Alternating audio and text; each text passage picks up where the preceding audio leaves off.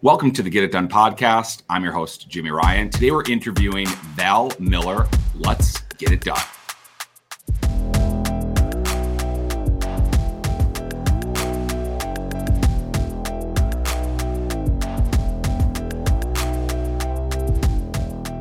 The Get It Done podcast is sponsored by Team Get It Done, and I'm ready to just get this done right now. Uh, Val, I'm super pumped to have you on because you know you're a leader in the podcasting space, something that I look up to and like to watch all the things that you have going on. You're a marketing manager for the art of home ownership, just killing it on the mortgage front, providing a ton of value for really homeowners everywhere, but uh, but loan officers as well. And you are the host of Feel Good Marketing. Val, welcome to the Get It Done podcast. Oh, thank you so much, Jimmy. I am honored to be here. It's nice to be on the other side of things because I'm used to like, it's a lot of pressure to host. You have to think about what you're going to ask next. So this is a little more relaxing. I'm excited to be here. I honestly like hosting better. I, I, when I'm interviewed, I, like, well, it's because I feel like I want to ask all the questions and I want to yeah. like, I, w- I want to ask them more of the stuff. So it's kind of like a, it, it really is. It's a, it's a shift in, in, in how you work things out. But, um, but cool. So we're going to talk about um, we're going to talk about a bunch of things: podcasting, where we see the market going in the future, uh, the future of the mortgage industry. But really, this podcast is really all about Val's story. Uh, you know, you're killing it here with a with a, uh, a successful podcast, and you know, we want to hear about you know who you were before you were the host of Feel Good Marketing, and the best place to start with that Val is where were you born? Uh, what was your early years like? What were your parents like? What were the first, you know, few years of your life like? Oh yeah, we're diving into it. Okay, so I was born in small town Pennsylvania. Um, Reading actually is the quote unquote city that I'm from, but um, really from like a farm town. So grew up in Reading, Pennsylvania. Um, went to the same high school that my dad did. So we're really like hometowners in this area. Um, I always was into sports throughout school. So I played, you know, from a young age. I started out playing basketball and soccer and softball, anything that you could think of. Um, and that was really, I feel like sports has really, as I look back, has shaped a lot of who I am today. Um, and I feel like some of those things you have to grow up and get to a certain point to actually look back and say, like, wow, that's where I picked that up from. Was a lot of it was sports. Um, so all throughout high school, I I really narrowed in on softball, and that was kind of my that was a lot of my life growing up actually because I started to get into playing on the travel teams and your life was consumed by it. I never had weekend plans because I was always at tournaments. Um, but it was so much fun. I uh, and like I said, I learned a lot from it. I think it shaped to who I am today. Um, my parents are awesome. I look up to them a lot and like how the relationship that they formed and how they live their lives today really. Um, they're always traveling always exploring. They still actually genuinely like each other which i feel like is also rare. So um, yeah life is good. I can't i can't complain at all. I'm it's not one of those struggle stories when i was growing up and i came from this really tough place. I really didn't. I was blessed growing up around here um, I still live around the same area. I'm about an hour from where I grew up, but stay connected to a lot of friends that I grew up with, a lot of family that's in the area. So, um, yeah, life is good. Well, that's awesome. And I mean, it kind of just goes right into feel good, you know? I mean, that's just like kind of yeah. what, what you are and what you exemplify.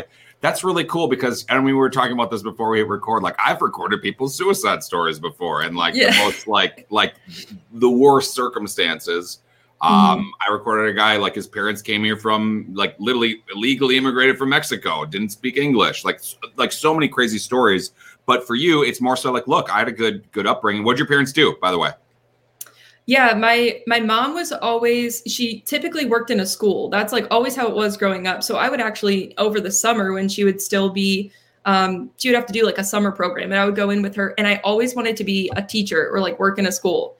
Um, so I was always following my mom around with her job. And it was one of those relationships where I like, I didn't want to admit that I liked what my dad did. So I always just shut it out. I'm like, no, I will not get into business because he was always a, a sales manager growing up. He works at an industrial supply company. And uh, I don't know if it was like a take your kid to work day. I think that was happening at his job.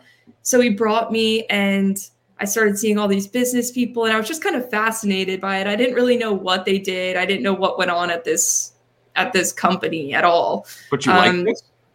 I did. I don't know. It was kind of I think I just like the environment of like business people. I don't know what that was because I was younger at that point.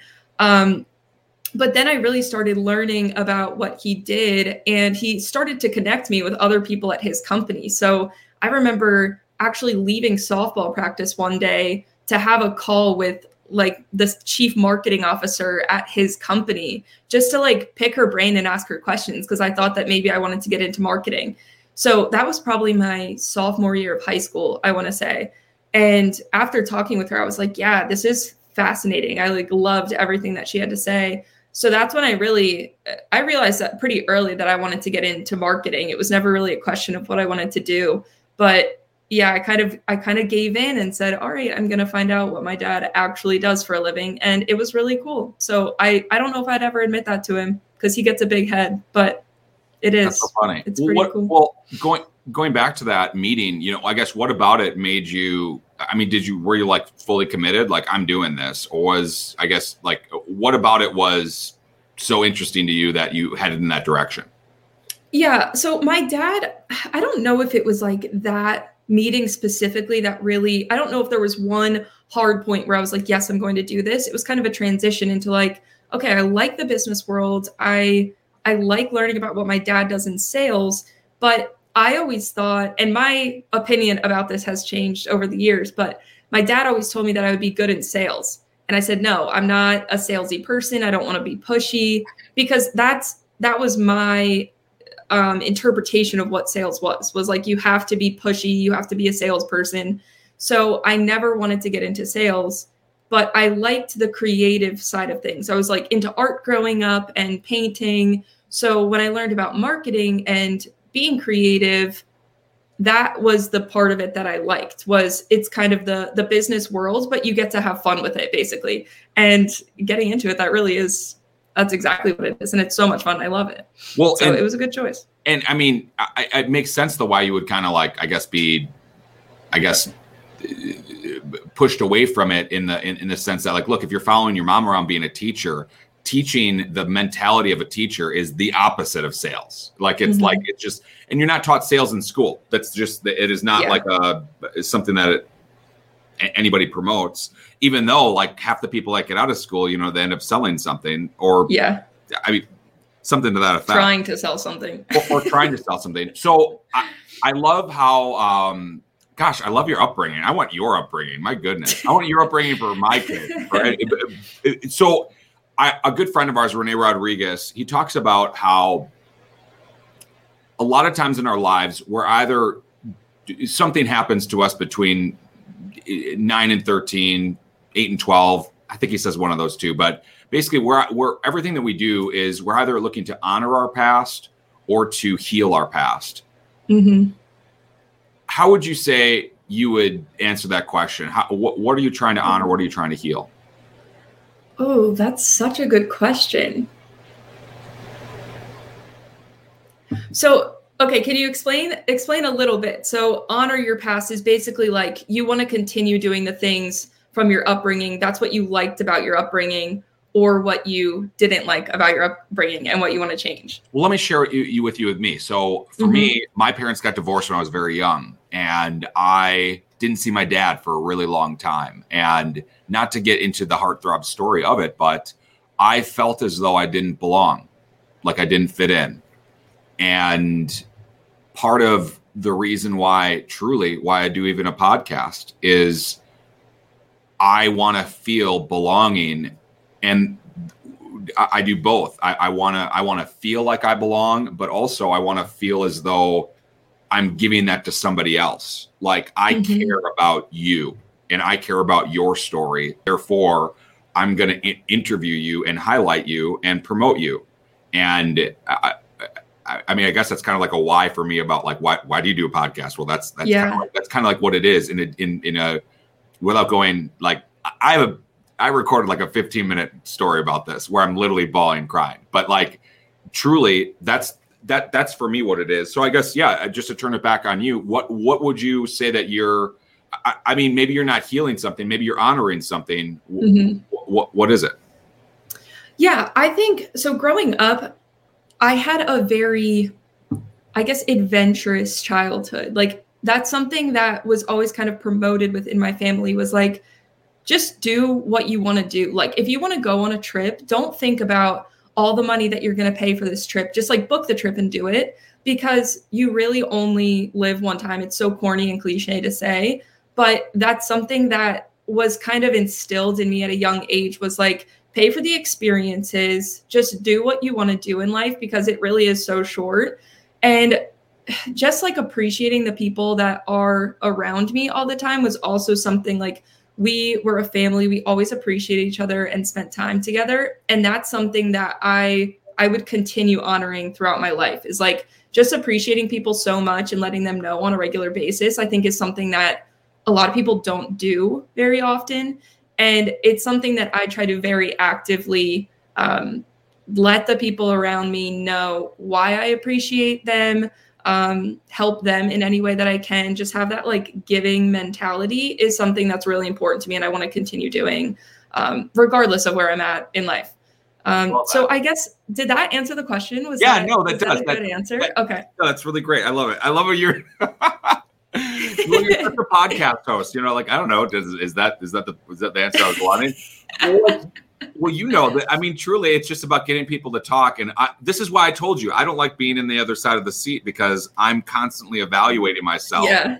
as I'm talking. And like, I don't know, did that sound good at all? Yeah. When like when like on the other end, it's like, yeah, that's fire. That's good. I like. I really right, like right. So okay, we're gonna we're moving on to uh, to high school. I, w- I always love to know this about people: is what was your first car and what was your first job? Okay, so well, the job came first. Um, do you remember those Toyota commercials where like Jan was sitting at the receptionist desk when the people yeah. walked in? Yeah. I was Jan. That was my first job. I was the Jan. And it wasn't a very I didn't work there too long because I ended up getting a restaurant job instead, which was my like I would almost consider that my first real job because I worked there for 7 years. Wow. I was like one of those places where it sucks you in and you're like a hometowner and you can't get out but I did get out. But that was like my it kind of shaped me as well. Like the restaurant industry. I always say the mortgage industry is kind of like the restaurant industry with more money. Like that people are like vulgar, rough around the edges, but I like it. I think because I liked the restaurant environment so much. And with I mean, you can make a you can make a ton of money being even a teenager. I mean, you can yeah. make great money actually. Yeah. I mean, more so than you could doing for instance, being Jan at the car dealership. For sure. Yeah. Yeah. So it was fun. My first car. So I, I didn't get a car until my sophomore year of college, actually. How'd you get to and, work? Um, that's a good question. I think I just used to. I think I just used to take my mom's. I think I just drove my mom's car any chance. Yeah, because she would be home by that point. So I would have to like pawn rides off of people to school. It was the worst. But oh you know, God. I guess it it shapes me. Me too, though. I actually, because I, I, had a, I, I did buy a car. It was a 1978 Mustang, four speed, four cylinder. And the coolest thing about it was I could say that I had a Mustang. But it, it's literally, if you look it up, it's like literally one of the ugliest Mustangs ever, ever, ever But you still had a Mustang. But it didn't run, so I would literally be doing like the same thing. Well, it did, 50% of the time. Like yeah. not maybe 75% of the time, but I'd be stuck borrowing my mom's car too. That's so funny. Yep. But um, okay, so take well, us to. I, I didn't what? even answer your question. My first car was a red Chevy Malibu, and I still have it. It's still my car that I drive. Oh, okay, that's and awesome. Her name is Bay Breeze. and you named your car. Say it again, oh. Bay Breeze. Bay Breeze, because she's a Malibu.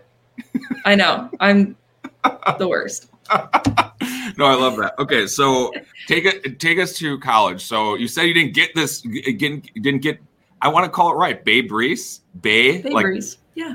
Like Babe the drink. so Bay Breeze didn't enter your life until until, you know, college, college years. Yeah. What um what did you do in college? What did you go for?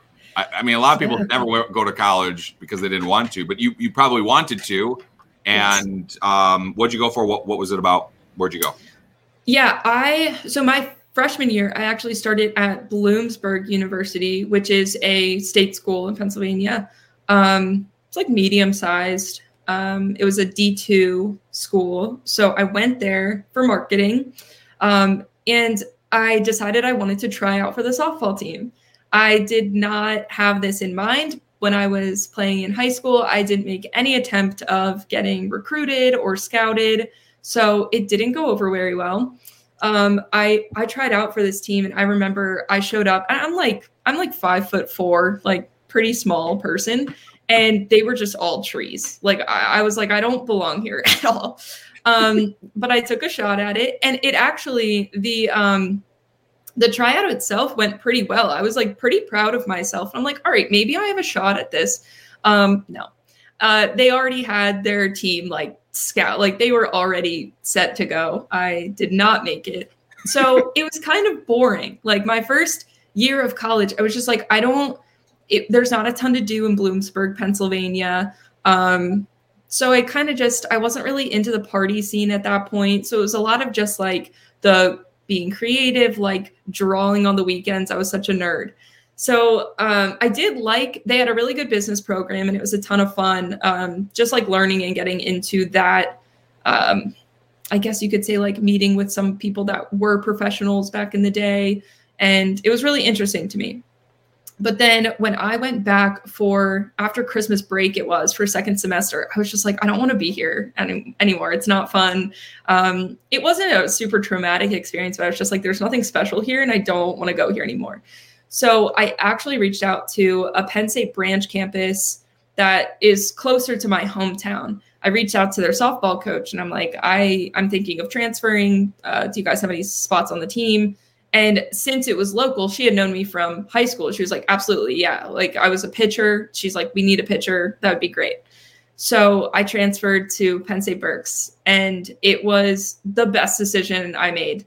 Um, I had so much fun, and I think that's where like looking back, I, I think I gained a lot of confidence because I felt like, okay, this is something that is bigger than me. I belong to something that is a team. And it was just a really good feeling. Like we had a good team. We were actually accomplishing things. Um, so it was really cool and it was a really fun college experience. Um, I will say I was I was not a great student. Um, I'm not gonna lie. Um, I didn't. It's not that I got bad grades. Like I, I pulled it off, but I just didn't go to class a lot. Like I, I slacked off because I was just one of those like stupid jocks walking around campus. You know, like I don't have to go to class, but you know, I got through it. I'm, I'm doing okay. So it was so much fun though. I loved going to to Penn State Berks. Did you graduate? Oh yeah, yeah. I mean, here's the thing though. You have the you have the the piece of paper on the wall. Like who, it doesn't say yeah. GPA on it, you know? Right. Exactly. And I um so I, I graduated, but I never actually got to walk at graduation. I didn't have a college ceremony because we were in softball playoffs. So we were like hosting we because we we did pretty well. So we hosted our like regional playoffs and everyone else was down like walking at graduation and we were playing softball. So I mean, but, I mean, I still graduated. But truly, that's what you went for anyway. I mean, if you really boil it down, I mean, you didn't. Right. You went for a marketing degree, sure. Yeah. But and and that's important. Yes. I don't know. Sure. I would argue. It, do you really use it? Does it really matter? No, I didn't. I like. I hope none of my college professors ever come across this, but I learned very little in college. Maybe it's because I didn't go to class, but.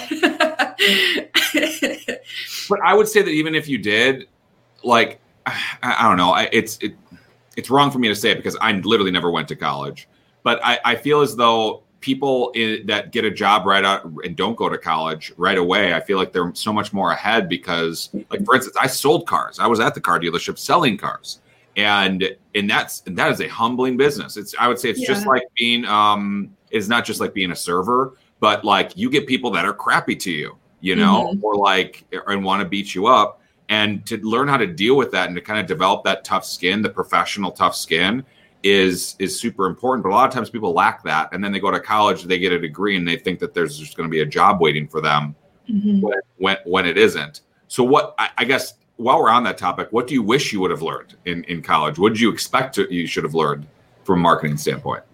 There's not a lot of real world application when you're going for a marketing degree. Like you'll learn some of the stuff like when's a good time to post on each platform and that kind of thing, which is really when you get into marketing, a very minute detail. Like it's yeah. not that important. Yeah. So it's just, we didn't really learn a lot about the strategy behind marketing and like putting yourself in your um, potential clients' shoes or like your target audience. Those were things that you really didn't get into the psychology of it at all. Um, I really learned that at my first marketing position. And I mean, I think there's always, and this could be another thing that they should have set the expectation for in a marketing career is like, you have to be so resilient as a marketer because there will be so many things that don't work. And that's not like we just never talked about those kinds of things. Like, what's it going to be when I'm in a marketing position? It was more setting you up to basically be at like a a Google and just very um, structured, I guess I would say.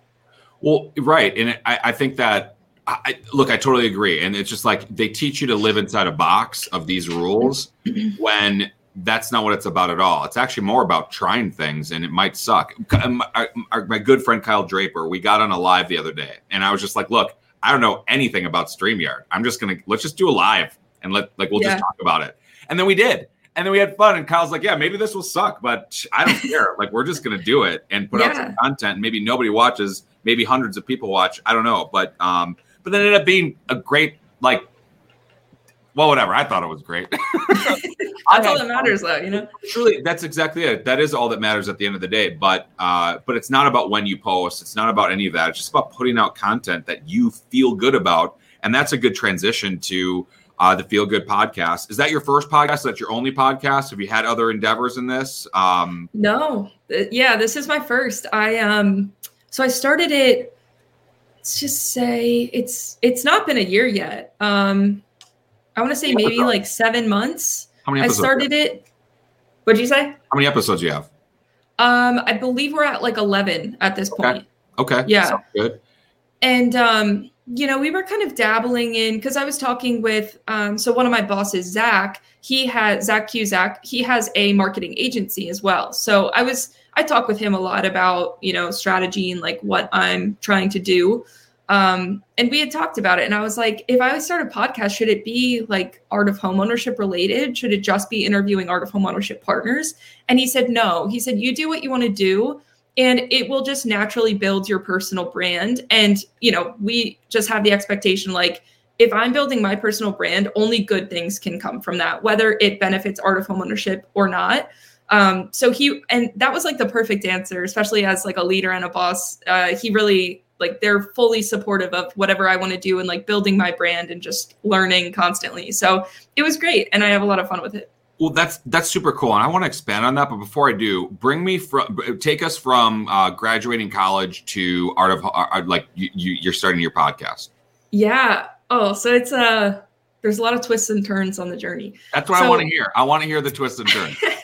so when I was at Penn State Berks, I actually this was the day I did go to class, and I was in a marketing class and they brought in an alumni that was he had his own marketing company at that point and it was called Melior Marketing, which I think Melior means better or in like Latin maybe. Um, okay. So this guy, I don't know. That was a very, it was a very small detail. So this guy comes in. His name was Ed Burns, and um, he was talking to us about LinkedIn, like using LinkedIn to connect with people, establish relationships, and eventually get a career. So he came in and told us how to connect with people. And when you connect with them, make sure to leave a message, like learn something from them. Don't just connect for the sake of connecting. And I'm always I'm always the one that is like talking throughout the whole session, like answering questions and raising my hand. Um, probably like annoying when I was growing up. And so this guy, I was like answering all of his questions, and afterwards I, I said thank you. And then I had connected with him on LinkedIn, and I said, hey, I actually do marketing around campus. I was like helping out one of my professors, and I would love some insight. Like what, like I would love to hear what you think. So he actually met me on campus and was looking at the marketing that I was doing, and he said, I'd actually like to hire you. I need someone to to do some work for me. So would you be willing to do it? And you know, I was still in school, so I'm like, yeah, I could use some experience. So I started working for him when I was still in college. And I didn't really know if I had expected to work for him once I graduated. And we got close to me graduating though, and he said, I'd really like to hire you full time if you don't have, or not if you don't have any other options, but if this would be the option that's best for you, um, I think we work well together. I think it would be great. So I I worked for him, and it was a lot of those small clients that there are a lot of startups, but they don't really see the value in marketing. They just know that they have to do it. So they want to get the cheapest marketing possible. They don't want to put a lot of money into it. So really you you don't ever see success. So it was like a really slow start, I would say, because um, you know, I was learning a lot and I think it was really an important part of my journey, but it, yeah, we never it's not like we really saw it t- take off at any point. Well, you got and, to learn um, over and over and over and over again what doesn't work, basically. Right. Yeah. Yeah. yeah. And he, Brutal. so we actually started, um, and I feel like we didn't have the right to do this at all, but we actually started doing some consulting with people, like going in and telling them what to do with their business and like how to market and things like that. Um, so that's where I think I learned a lot of the mindset part of it. Like he would go in and do these consultations and he would say, "Okay, like what like what is your ideal target audience? Who are you trying to reach and like what problems do they have? How can you solve those problems?" That is I think where I learned most of what I know in marketing. So it was a really valuable experience for me. Um your eyes lit up when you said that. Like you're like like I got to teach people about how this works. Like, right. Mean, really, and, and I wasn't like, I, I feel like I wasn't actually, um, I didn't have the credentials to be doing that, but I learned, you know? I, I mean, what, what credentials do you have now?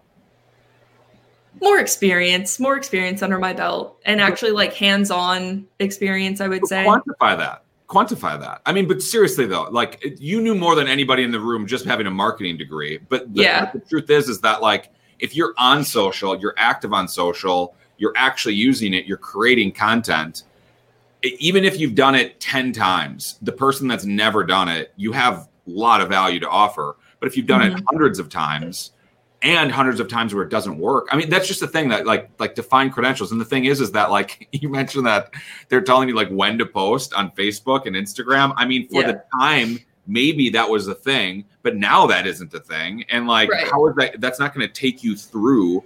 Like that that credential doesn't matter. I think it's just like actively doing it. Mm-hmm. And yeah, I'm I'm like I can tell you loved doing that. I mean, it's just like yeah, yeah, it was awesome. So Ed, so this is Ed Burns still. You're so you're still working with Ed Burns. Yes. Um, at that point I was, and then eventually we ended up like the company shut down. Like it doesn't exist anymore. Um, what happened?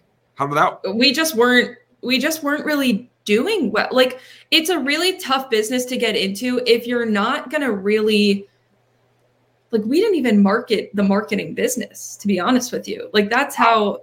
Like looking back now, I'm like I feel like I could have run that business. Like I feel like I could do it now. but um yeah, it was just one of those like really slow starts and you get all these really small clients and when they don't see success then they drop it. They just start stop marketing their businesses. Makes sense. Um so it was just kind of one of those things where you never like broke out of that ceiling and continued being a business. So um so that ended and at that point I wanted to travel actually. I said I was right out of college, still living with my parents, and I was still working at the restaurant part time as well. And I decided that I wanted to plan a cross country road trip. So I didn't really go career hunting right off the bat. I said I'm going to take just a few months. Um, I took a road trip out to California for like three weeks and it was awesome. I was so glad I did it. And again, it's not one of those struggle stories. Everything fell into place perfectly because when I was in California, I got a call from a recruiter that I was working with. And she said, Hey, a company in Philadelphia is looking to hire. It's called AIM.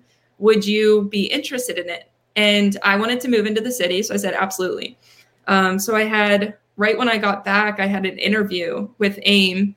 And I think I had three, like, it was like three interviews for an entry level position. And um, but I, I got the job. I started working at AIM in Philly. I moved there. Um, I worked there for about 10 months. And it was, that was kind of where I broke out of my shell a lot when it came to marketing. Because when I was working for Ed, um, not to throw him under the bus, but we would be helping these clients and i would want to just like create things. I've always been more of like a short-term doer. Like i just want to do something and get it done and get it out there. Yeah. So um, i would try to write blogs and record video content and it was always one of those things where it's like well you could do better than that. It could be better. And it could always be better. Like everything that you create could always be better but I, I'm not anything close to a perfectionist. So it was just like differences in personalities. And then when I got to AIM, though, it's very much um, they encourage you to kind of build your own personal brand and put yourself out there. And that's what I did. So I had started out, um, I was working with the lender partners. So a lot of learning the loan types, which companies had which loan types, because these were all brokers. So they were always emailing in asking like where's the best place to go for this? Um, so it was a lot of learning the mortgage industry right off the bat which was really valuable for me too. Like having the knowledge now is really helpful. Um, and as i was at aim i think i had three different positions there. I, I got into the community management side of things which was really getting the the community well the community engaged. Um, so putting out whatever content they needed anything that would be helpful for the brokers in their business or partnerships anything like that. So it was a lot of me creating my personal brand. That's where it really started to take shape was just getting to know people and connect with them which is awesome. I love the people in this industry. Um, and then i ended up my last position was with the vendor partners and that's where i met zach cusack who's at art of homeownership and we hit it off right off the bat because we're both marketing nerds. So we would go and have these meetings that were supposed to be talking about the partnership, and we would just talk about marketing the whole time.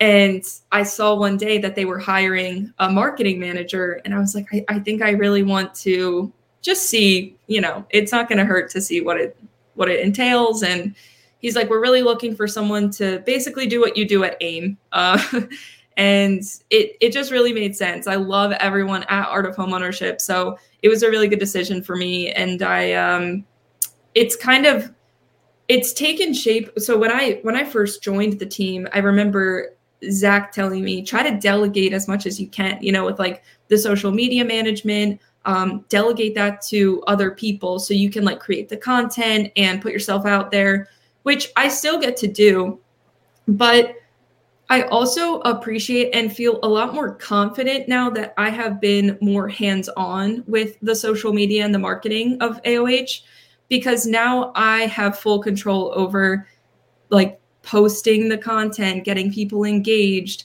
posting content that does create value, and like just creating resources for the mortgage community. Um, so I've learned to appreciate really getting down into the trenches and like actually doing the marketing, not just coming at it from a high level. Cause I feel like I do, I need that experience. I need to like gain that confidence, which has been a, it's been a game changer. So that's kind of where I'm at right now. Um, and it's so fun. Yeah.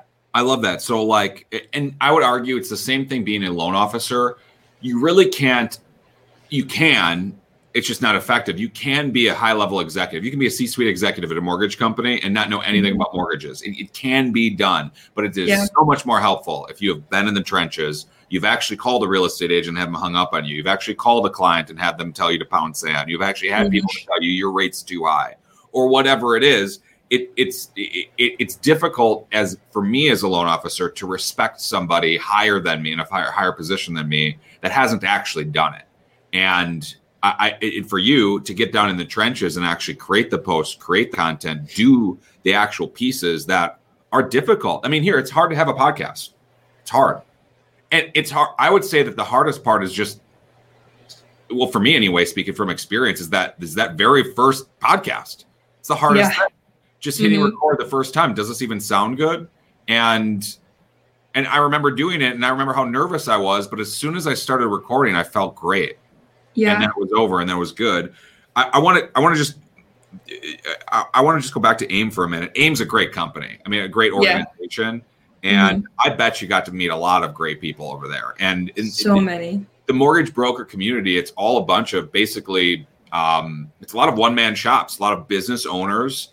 And uh, some of our bigger, bigger organizations have, you know, big teams or whatever it is. Mm-hmm. But I think that that community of like, they're all like AAA personality, start the business, maybe we fail, but let's go go after it. Going back to that time, working with vendor vendor partners, building the community, what would you say was, I guess, like the most beneficial learning piece that you you, you gained from AIM? Yeah, that's a good question. I think my initial position, I think, was where I learned the most because I was so um I don't want to say in the dark, but I I didn't know anything about mortgages at all. So coming into the business and just digging into, I would go in the Facebook group and just scroll and look for like things that I didn't know. Like, what does this term mean? What is, I didn't even, I barely knew what a mortgage was at that point. So that was just being uncomfortable and not knowing anything was probably the best thing that could have happened to me because I was forced to. I mean, I I would not have been able to do my job if I didn't figure it out. Um, so I think that's it's almost like a skill that I learned at that point was just learning to figure things out on my own and not going to ask someone right away. Like do some research. There's a ton of resources out there. Just figuring things out as I went. Um, that was really that was really beneficial. But I would also say that I think the confidence that I developed getting to meet everyone was something that I don't know if I would have found that anywhere else. Um, like I, some of the people on the Art of Home Ownership team, when I I host our webinars sometimes on uh, we have like a weekly Art of Home Ownership webinar. I do some of the Facebook lives, the podcast, and some of the people on the team will say like, "Where? How can you just like talk to our partners? These like middle-aged men that are like successful." And the thing is, I have talked to so many of them, and I realize that they're just human beings. Like everyone is just a human being and truly no one's better than anyone else. It's just what you've been through and the time that you've taken to get to where you are. So i think that the thing that i learned that was the most beneficial is that you can really talk to anyone and if they're going to look down on on me in any way that's more of a them problem than a me problem. So i've learned to just gain that confidence and um, i think that that has that's benefited me a lot I love that. That's a great. I think that that's like an underrated skill. Like it's something that it, it, really it takes a minute to do that because I'm sure you did have a little bit of fear talking to your first big wig at a company mm-hmm. or big wigs at companies, and then you're right. You realize that these are just people. They struggle too. They don't have it all together. And and if they're going to talk down to you, you're exactly right. That is their problem. And yeah. there are plenty of people that are like that. Don't get me wrong. And I'm sure you've come across them. I have for yeah. sure but like you, you, what you realize is that the people that are the most happy, joyous, successful, like the people you, you want to emanate and like follow, they're normal people, and they're going to talk to yeah. you like you're a normal person too. That's mm-hmm. uh, and I would say that's that's if I'm trying to impress upon an industry in a way, I would say that that's something that I think our industry as a whole lacks I think that we do come across as these pompous people. I think we do come across as these people that are loaded full of money and they don't work at all, like that type mm-hmm. of a mm-hmm. thing. I think that's something that uh, I, I, know that I know that the guys at, at, at uh, Art of Home Ownership are trying to change uh, that that perception. Be a value mm-hmm. leader, help people, actually help them. Mm-hmm. You really care, you know, and um, and that's cool that you found that just by talking to a bunch of different people at AIM yeah.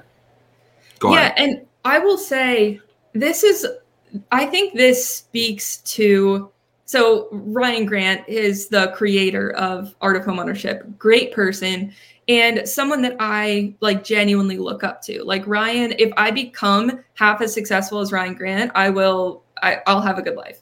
right. And I agree. He's also, it's not that he is one of those pompous people. He's like a genuinely good person.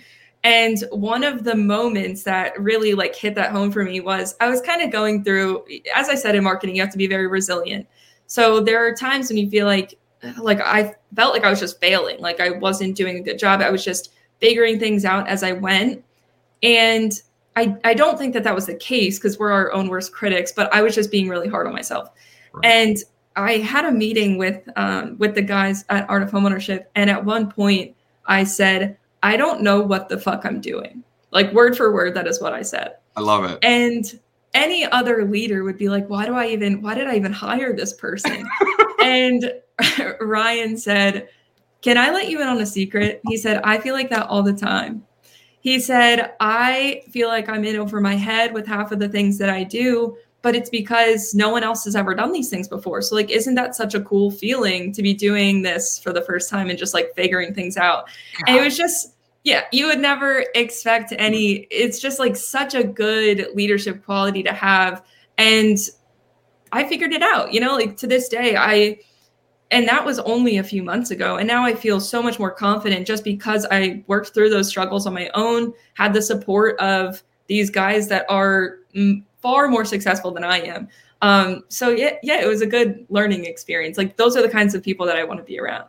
I mean, the leadership team there, you know, Chris Ledley, Sosi, Josh Metal, um, uh, Danny Huranyi, and uh, and then of course Ryan Grant. I mean, all these guys are just epic people in their own rights. Yeah. But like Ryan, just to give you another just just just quick story about Ryan, I was going through a tough time a few months ago as well. You know what he did? He called me and checked in checked in on me. He just called and checked in on me hey, how are you doing, yeah. brother? What's what's going on? You, you getting through it? And like, I think that that speaks so much volumes. Like, I could, I could, I tear up kind of just thinking about it because it's like he genuinely cares. And I love that mm-hmm. he said to you that, like, I feel like I'm in over my head too. Yeah. I'm like, what come a, on, right?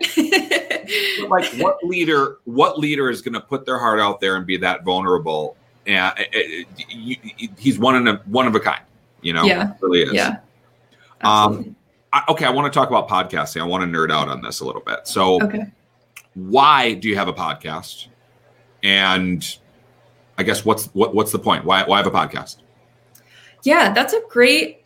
It's a great question and something. So the why behind me starting with podcast is genuinely because I like doing it. Um, I like talking to other people in the mortgage industry, learning from them. Like I half the time I come out of episodes with takeaways. Like I learned things from the people that are on the podcast. So it's kind of killing two birds with one stone. Um, and the why behind it was really, I, I also enjoy just helping people with their marketing. Like if someone can watch an episode and have a takeaway and improve their business in some way, then that's a win for me. Like that's really the only reason that I have a podcast. Um, but I didn't I, I guess I wasn't super intentional going into it saying like this is exactly what I want to accomplish with the podcast and this is how I'm going to do it. I I genuinely just do it because I I enjoy it and I feel like it benefits a few people. Like it doesn't have to be a huge audience. I don't have to be reaching thousands of people, but like I said if I can help one loan officer and they can improve their business in some way, then that's great. I love that we're going to caption that. That's just a great. I, I, I, really do. I love that because you're you're speaking you're speaking straight to me when you say that. I, I would agree. I, I talked to Kyle Draper about this a lot. He he actually asked this like flat out to a room full of like a thousand real estate agents. He asked, "Would you rather have ten thousand followers or one?" And of course, it's a trick question. Yeah. Everybody's going to say ten thousand. Okay, well, what if the one is Oprah, or Pitbull, right. or Gary Vee? You, you know what I mean? Like what, mm-hmm. what course you want the one. So I think that we as content creators, podcasters, whatever you want to call us, we're we oftentimes chase the vanity metrics, which how many views did you get? How many downloads did you get? I would argue the real metric that you want is somebody calling you and say, "Hey, I really love what you said here, and it really changed my life." Yes, if you can do that with one person in a, in a podcast. I think that that's like like I'm, I'm getting chills because I've had people tell me that, or I've had people tell me like Jimmy, this was like the best interview I've ever done. You know, thank you for doing this. Like that just like I could get nothing else out of it. Like literally, like ten people listened to it or something. But that was like I'm fulfilled with that. Speak to that a little yeah. bit more.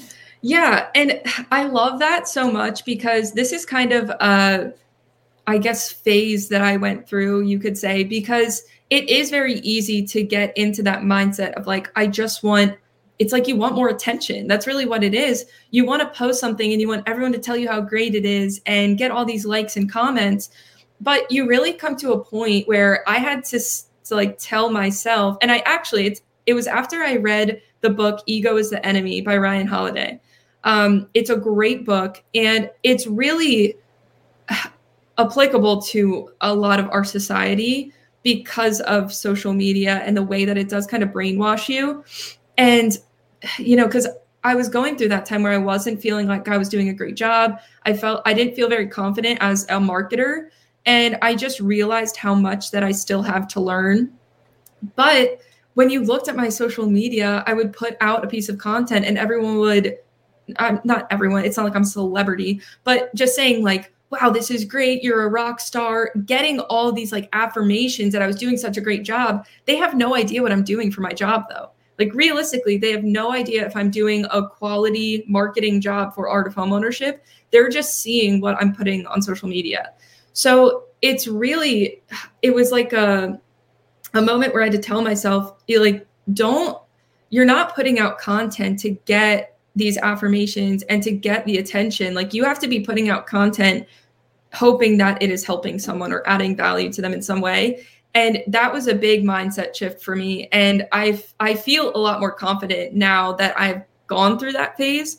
And i've really focused on the back end of like doing a genuinely good job in my marketing position rather than more surface level just social media content so i think it is a very tough thing to get out of that mindset and i think i still actively have to work on it but I think it's a really important distinction to say, like, am I genuinely successful or do I just look like I'm successful? Amen. I love that. I love that. I mean, I have nothing to add. Like, that's just like caption that, caption that.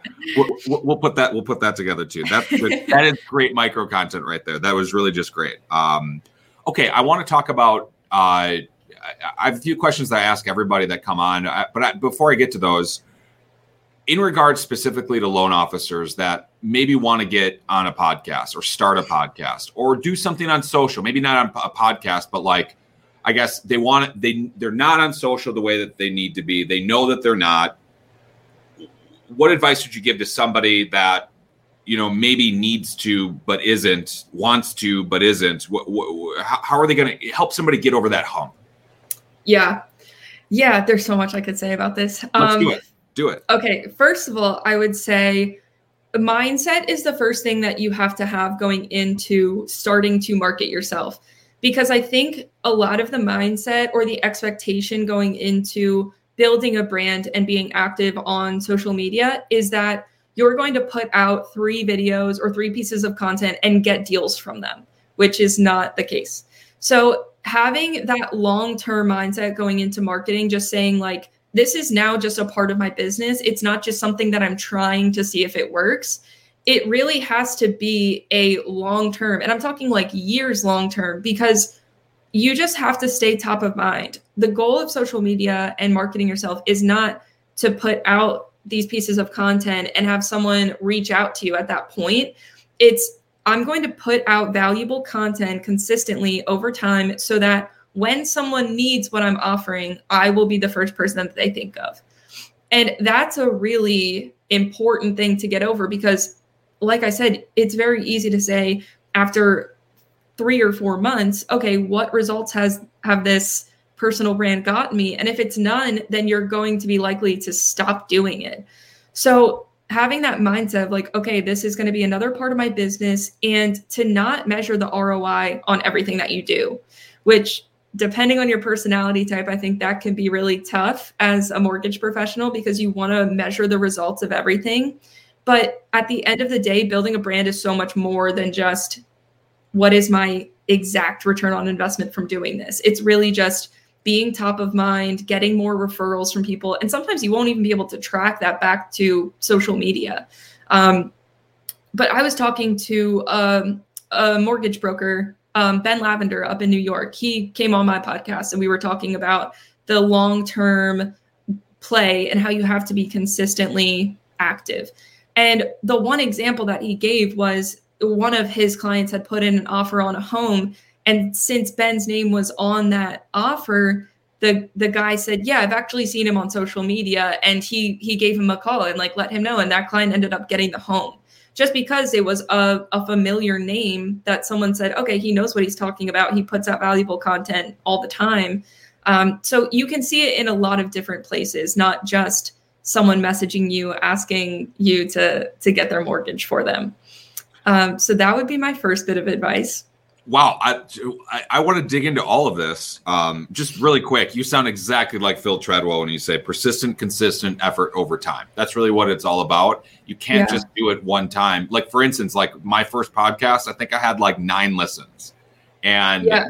and I was just like nervous as all heck. I've had more more on my first, literally my first episode has had more plays in the past week without me advertising it at all. Just like somebody wanted to listen to it. And I just so happened to have built it to a point where maybe nine people are going to listen to it. I'm exaggerating right. with that, but like it, it, really is more plays with zero advertising when like I literally had a post every day about podcast, podcast, podcast. Yeah. You know what I mean? So like you really do have to have that that long-term goal. And it is, it's years long. I, and mm-hmm. I, I told people this too, is just like, look, you have to have a thousand episode commitment if you don't, you shouldn't do it. And truly, I think that a lot of people do it just because they're they, they think that they should, but they don't get that mindset from the beginning that you're talking about. Like I have fun with this. When you're telling me, like, look, I have fun when I get on get on a, a podcast. Me too. I like doing it, and yeah. I think you have to because you're that that initial three month you know piece that you were talking about. We're like, listen, I didn't get that many listens I didn't get a deal out of this. You know what I mean? You can't equate that social presence, the social capital for a deal. And and and it's hard. Like it is work to do this, to put this all together. And it costs money. Yeah. You're not going to get over that. You're not going to keep it going because you don't actually like doing this. This isn't mm-hmm. your, your your thing. And I think that that's super important. And then lastly, you said that look, I got this deal, Ben Ben Lavender. Shut up, Ben Lavender. What's up? Um, I literally just had it happen to me this past this within the past five days. I had one of my one of my business partners, a real estate agent. Shout out Adrian Barrera. She's a guest on my show. Shout out Suzanne Powers, also a guest on my show. one had a was making an offer on her nine hundred thousand dollar listing, and hey, I know that you know know Suzanne Powers. I call her Susie P. And um, can you give her a call to let her know that our client is well qualified and wants to get it? And then we connect the two. And I mean, what's the likelihood of that deal going through just simply because of the relationship that I have because of a freaking podcast? Right. You know? Yeah. Because of a relationship that I actually made uh, uh, on a show.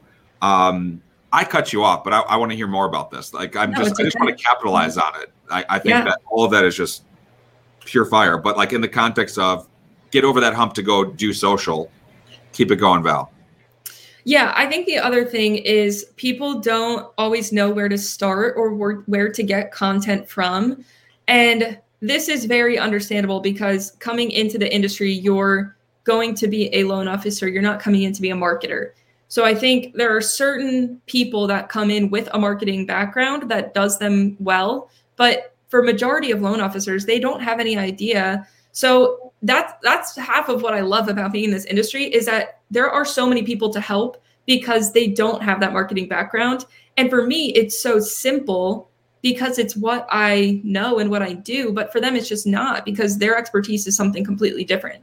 So finding that content inspiration can be a struggle for some people, but the reality is it's right at their fingertips every single day. I mean, everything that you're doing as a loan officer, whether it's answering simple client questions on the initial call. Um, there are just so many places where you can get this inspiration.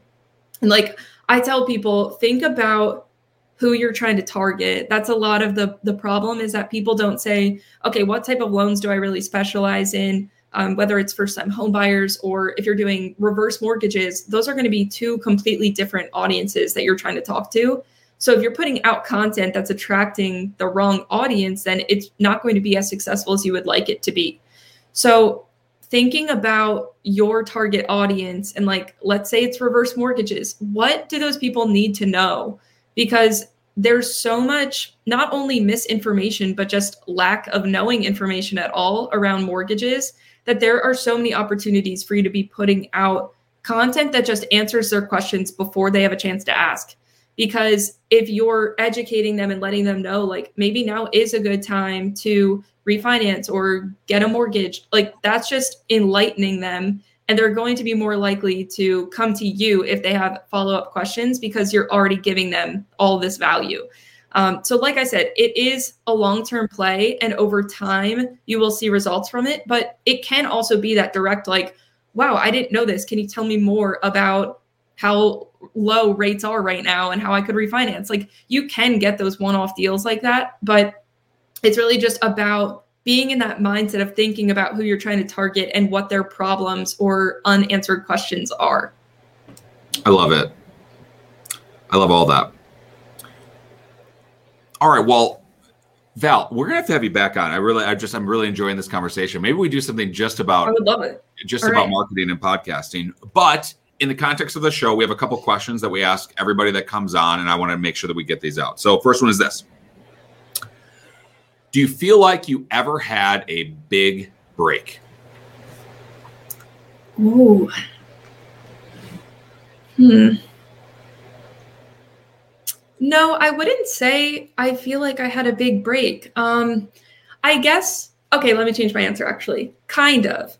I think that where I really saw not necessarily the payoff, but like the results of what I've been consistently doing and just like putting out content, connecting with people on social media. This is one thing I didn't say earlier. I'm getting off track here, but okay.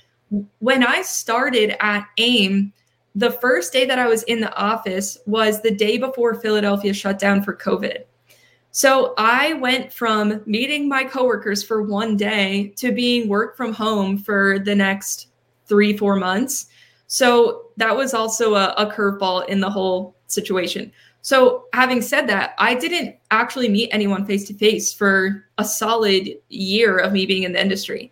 So, the first um, event that I went to was Originator Connect, um, which is where I met you actually in Vegas. And starting to go through event season and walking down, I'd be walking with like some people from my team and just knowing so many people as I go through this event. Like, hey, I've seen you on social media, or people coming up to me like, hey, Val, right? I'm like, yeah, I don't even know who you are, but like, great to meet you. So it's just the the consistent payoff of like okay i've been making these connections and putting out content that people are obviously seeing on social media and now i have all these friends in real life. It's like you meet them and you're like wow you're actually real. You don't just live in a computer screen. So i wouldn't say that it's necessarily a big break but that's where i really saw like okay it's it's working. Like people actually know who i am and that was cool. It's like a cool feeling because you just make all these connections and meet these really cool people in the industry. 100% i i couldn't agree more i love that too um,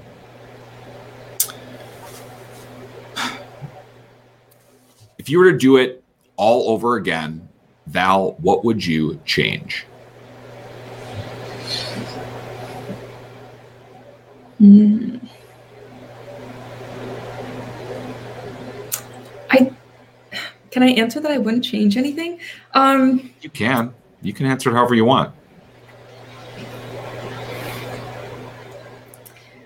Yeah, I think I, I would say that I wouldn't change anything, and this is why. Because going through the industry, I think you always kind of look for you could feel like you sort of like fit in somewhere, but it's just not where you're meant to be. I guess I would say if I'm getting like philosophical. And just going through the process of like, okay, this is great and I'm learning something from this. It's really valuable and adds to my career. But just waiting for those opportunities and everything to fall into place was like and it finally happened, right? Like I started talking to Art of Home Ownership and I realized it's really great people that are over here. And now I'm at the point where I've like I found my people, right? And I I try to not get the shiny object syndrome like oh like looking for a new opportunity or it's when you find people, it's not it's not bad to be loyal to them. I think that sometimes in today's day and age, it's always like looking for the best opportunity, look for um, new open doors. But at the end of the day, if you like what you do and enjoy the people that you're working with and you're always trying to grow because of them, I think it's it's not a bad thing to stay somewhere for a, a long time, right? And so now I this is officially the longest I've ever been at a company actually. I've been with Art of Homeownership now a year and I just couldn't I couldn't be happier because they're amazing people and I mean, they have, um, I've actually started working with some of the people over at NEO as well. And again, just I talk to these people, and a lot of the questions that I ask them when like working with them on their social media is, why do you like being at NEO? And like, how does it allow you to do your job at a higher level? And the answers that I've gotten just assure me that I'm in a really good place and everyone feels seen and appreciated and like they're striving to get better. And that's what it's all about. So I guess that's a really long-winded answer for saying I would not change anything. And I feel like now I'm at the place where this is where I'm meant to be. I'm really growing here, and it's a good feeling. I love that. No, that's a great answer. And uh, to, I mean, it's the experiences that you had to, the, the adversity that you had to overcome that got you to the position where you're at right now. And if you didn't, you know, fail or or do, or do the wrong thing, maybe you wouldn't have been in the position. And I love how you talk about you know the the like look i want to stay here forever type of a thing i think you're yeah. right like look you could be offered a more money somewhere you could be offered whatever it is but a lot of times it comes down to the people that you're working with i interviewed barry habib and he says that one of the most important things about really life in general is loyalty and mm-hmm. and i would argue that a guy that's been around for a while I, I, why he would say that is because a lot of times people just aren't they just aren't They'll go somewhere yeah. else for a dollar. And and where's the relationship? Did, did it really matter? Was there really a relationship? And no, I really I really love that Val. And I think too to that point, when you're talking to someone like Barry Habib, I think when you get to that level and you start to become uber successful, it's like you don't always know if people are there for the right reasons. And being in the position that I am, coming saying this in a very humble p- place. Right. Um, there's there's people that I interact with that they're they're benefiting from what I'm doing, but it's not like I can really give the world to them. And the fact that they're loyal at that stage, that's when you know like these are people that genuinely appreciate you and value who you are and what you do. And I think that's really important because then when you do get to that place where you're successful, it's going to be the same people that are there with you and still valuing and appreciating you. I love it for sure. Was there ever a time, Val, you felt like giving up? Yeah. Yeah, absolutely. Elaborate. And um I mean I've been I've been through it at at Art of Homeownership specifically and I'm glad that I have the people there to even um, our president melissa. She she's someone that i confide in when i feel that way. And very patient and understanding though. I think like it takes a leader to say like yeah you have things to learn because i've really only been in marketing for what two years now um, but it's okay that there's a lot of things to learn right like there's so much room to get better. It's just about appreciating the journey and like again, so cliche and corny, but it's so true. And just just being okay with getting a little bit better every day. Like that's what it really took to get in that mindset of like no one is coming to rescue you and give you all the marketing knowledge in the world. It's just never going to happen. So if you want to be successful, you have to just put in the time and get better little by little. And it was a hard little hump to get over. I feel like it was maybe my quarter life crisis kicking in, but I got over it. And I think that it's um I, I try to look for things to kind of talk me out of that mindset when it gets to that point. So for me, it was um, extreme ownership the book extreme ownership that was something that like at that time that's exactly what i needed to hear. Like it's no one else's fault but your own if you're sucking or you feel like you don't know things. Like you have all of the resources to figure it out and to get better. So just figure it out and get better. So i 100% have felt like quitting and felt overwhelmed and like i couldn't do it but you just realize like I felt like that before and I figured it out and got through it. So I can do it again. I love that. I love that. Uh, all right, final question okay. to set it up. So there is a young Val out there, and you know maybe they're you know in a small town in Pennsylvania uh, maybe they're you know a jock going through going through school, not really going to class. Maybe they're you know getting a marketing major. Maybe they're you know in school learning stuff that maybe isn't of value. Maybe they're you know serving, waiting tables. Um, maybe they don't know what they want to do in their life. Maybe they started a podcast. Maybe it didn't get a lot of views. Maybe they're just starting out on their social path and they're at a brick wall. What advice would you give to someone looking to get it done? I love this. I love that. So, a few things, I guess I would say, is number one is to just put yourself out there without really caring what people think or say.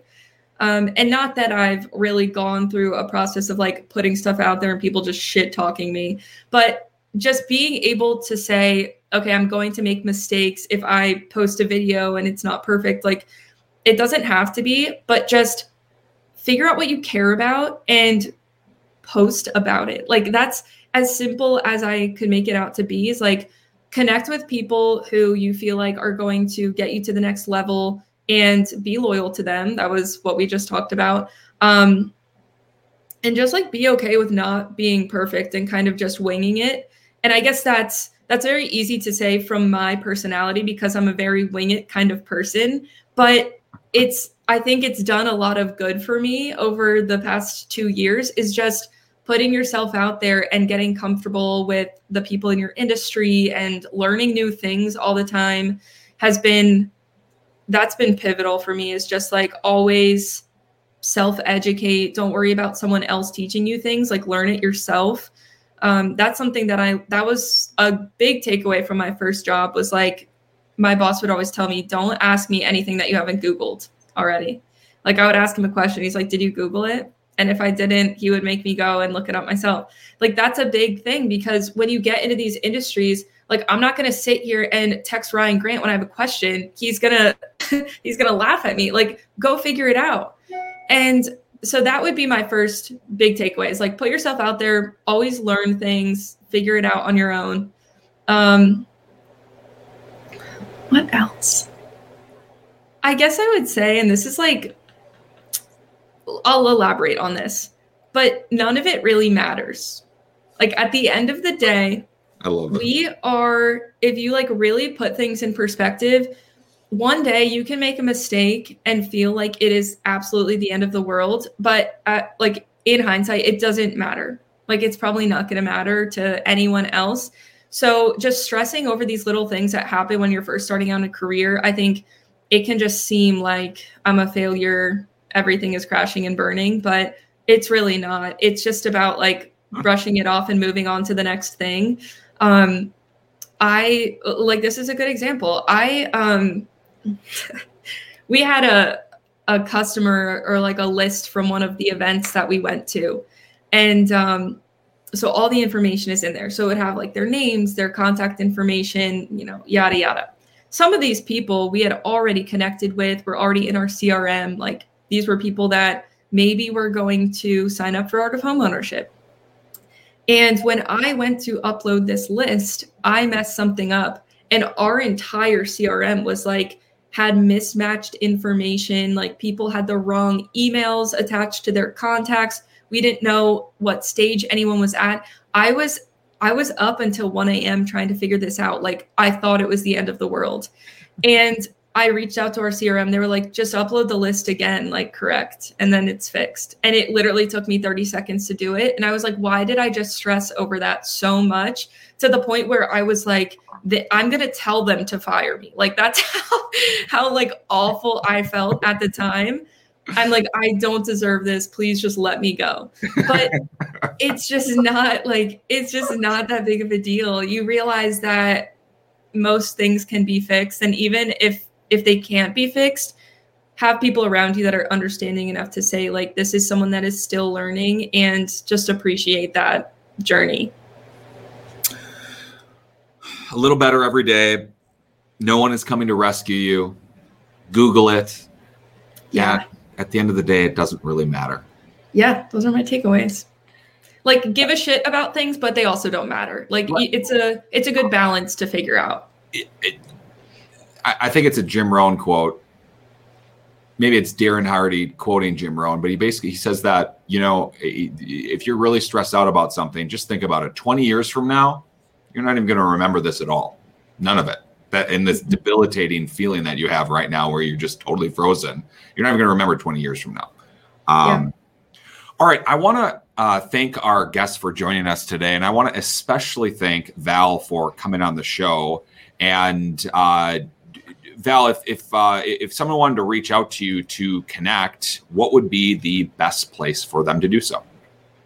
Yeah, definitely um, connect with me on the LinkedIn, Facebook, Val Miller. Um, easy to find me. I post a lot of marketing nerd content. And of course, Instagram at feelgood underscore marketing. You can see some clips from my podcasts. Um, and then you can see all of my past podcasts on YouTube, Feel Good Marketing Podcast. Um, always happy to help. So if anyone needs marketing tips, um, have questions, or just want to chat, always don't hesitate to reach out. I love it, Val, and I reach out too. Val is uh, Val is great resource. Um, all right, I want to thank thank everybody again for joining us. Uh, if you've enjoyed the show and you've taken some value, hey, can you do me a favor? Can you open up Apple Podcasts, scroll to the bottom, and tap the five star? It's that easy. Super. Just get easy. it done just get, get it done. done. You know, super easy thing. Uh, write us a review, hit that subscribe button, tell a friend. All those things make a huge difference in helping us reach more people. Once again, I am Jimmy Ryan. This has been the Get It Done podcast. Thanks so much for listening.